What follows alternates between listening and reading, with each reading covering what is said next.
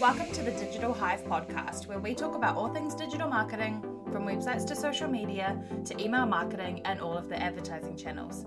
I'm your host, Emma Peacock.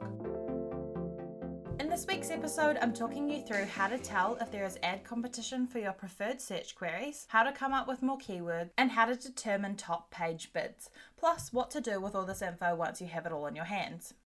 If you're listening right now on your phone and you're sharing about listening along on your Instagram stories, make sure you tag us at Honeypot Digital so we can say thanks and give you a share.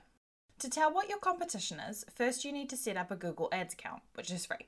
You don't have to set up the actual ads to get it going, but this is a free tool you can access through the ad account only. You'll still use this account to run your ads later on. This planning tool you'll use plugs into your ads, so if these are keywords you currently use, it will give you extra insights. Once you're in Google AdWords, go to Tools and Settings, which is the spanner on the top right hand side. Then, under Planning, choose the Keyword Planner. Choose Discover New Keywords from your options and add in 10 search terms you know your ideal person would search for. These can be pretty general, it just helps Google identify who your people are and what else they might search for. If you like, you can put in your website URL and Google will pull keywords from your pre existing content. Choose to include or exclude brand names in results. It's usually best to exclude them. Then press Get Results. You can either export the data and manipulate it in an Excel spreadsheet or just work with it in Google AdWords. For each keyword, you can see if there's high, medium, low, or unknown competition for that keyword. Unknown means it's so low they don't know, or the search term just isn't used, so Google hasn't decided yet. It also tells you the monthly search volume for the location you specified. So if there is a high competition on a lesser searched keyword, that shouldn't be one you should use. The spreadsheet will also tell you the last 12 months search numbers by month, so you can see if there is a seasonality to the searches or if terms are becoming more popular over time.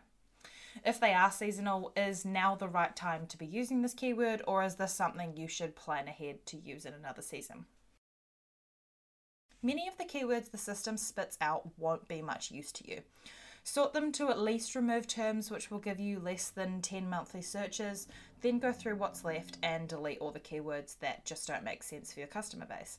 And be harsh. There's no need to optimize your site and run ads for keywords and search queries that aren't exactly right for your precise customer. This is the part that's going to take a lot of time and dedication as it might give you a thousand options or more. Once you refine your list, try to figure out which ones you use on your website and which you don't, and make a list of ones to add to your content and possible new content to create.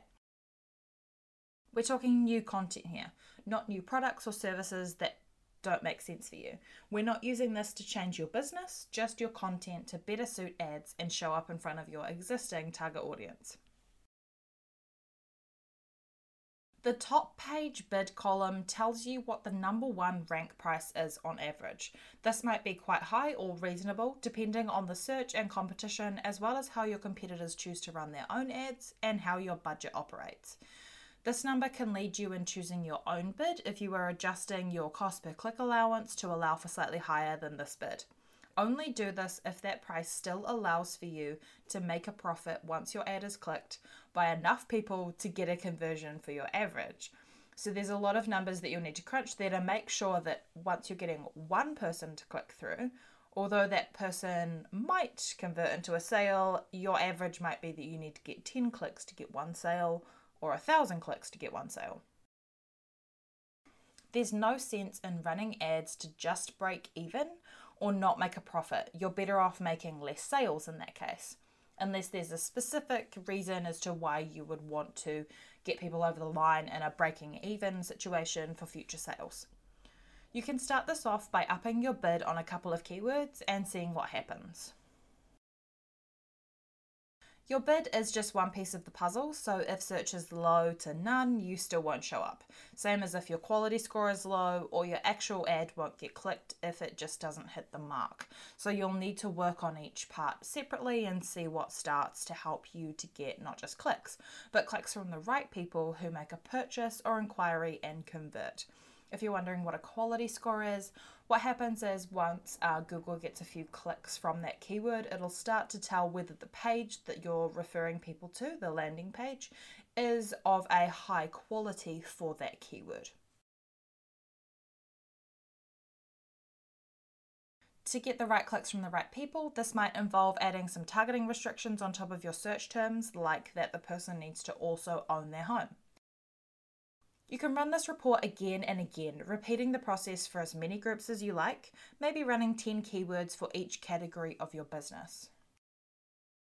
You can use this list that you have created once you've funneled through everything to create content, run ads, use across social media, or lead your internal communications, since it tells you how your people might be searching for you or your content and the terms they use. Before you run ads using these keywords, break them up by groups by location and target audience, then also by types of search by category, so that you can differentiate types of ads that that person might like to see as separate to others. This is how you'll separate your campaigns and ad groups. If you run ads on any of these keywords through Google, you need to be sure the keyword is also on the page you're linking that specific ad to, or your quality score will be poor and your ad won't show on that keyword, at least not as well as it would if it did have the keyword on your page. Don't get lax just because competition is low. This only tells you what it is now and what it has been historically over the last few months. And you never know when someone will swoop in and take over your keywords, so optimize as much as possible. If someone does come in and has a better ranking than you, you'll need to review your content and the ads, and that might take you a while and not be the most convenient time for you, since you'll need to react fast so you don't lose too many clicks. So do it now, even though your competitors maybe aren't there yet. Once you start running these ads, you can analyze how these people interact with the rest of your website through Google Analytics. If you find Google Analytics overwhelming, grab my guide in today's show notes. It'll tell you where to look and how to tell what's working so you can do more of that, and it'll tell you where you're not doing so well so you can improve in those areas too, or not concentrate time or money on certain avenues that aren't working. That's all the tips I've got for you for this episode. If you have any questions, ask away in the Digital Hive podcast community. If you're not already in there, you'll find a link in today's show notes.